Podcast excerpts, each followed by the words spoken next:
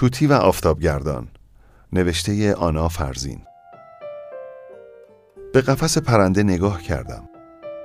ساک خرید را از یک شانه به شانه دیگر انداختم.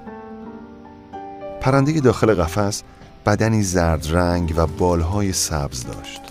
قفس در بیرون مغازه روی صندلی گذاشته شده بود. پرنده توتیوار تکرار می کرد با خودم فکر کردم کجا می خواهد برود؟ با کی می خواهد برود؟ با من؟ نگاهش کردم.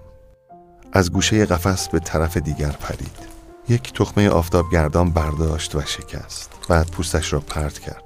تخمه دیگری آورد و با نوکش آن را به من داد.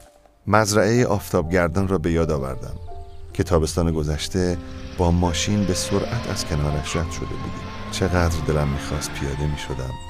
و در کنار مزرعه قدم می‌زدم.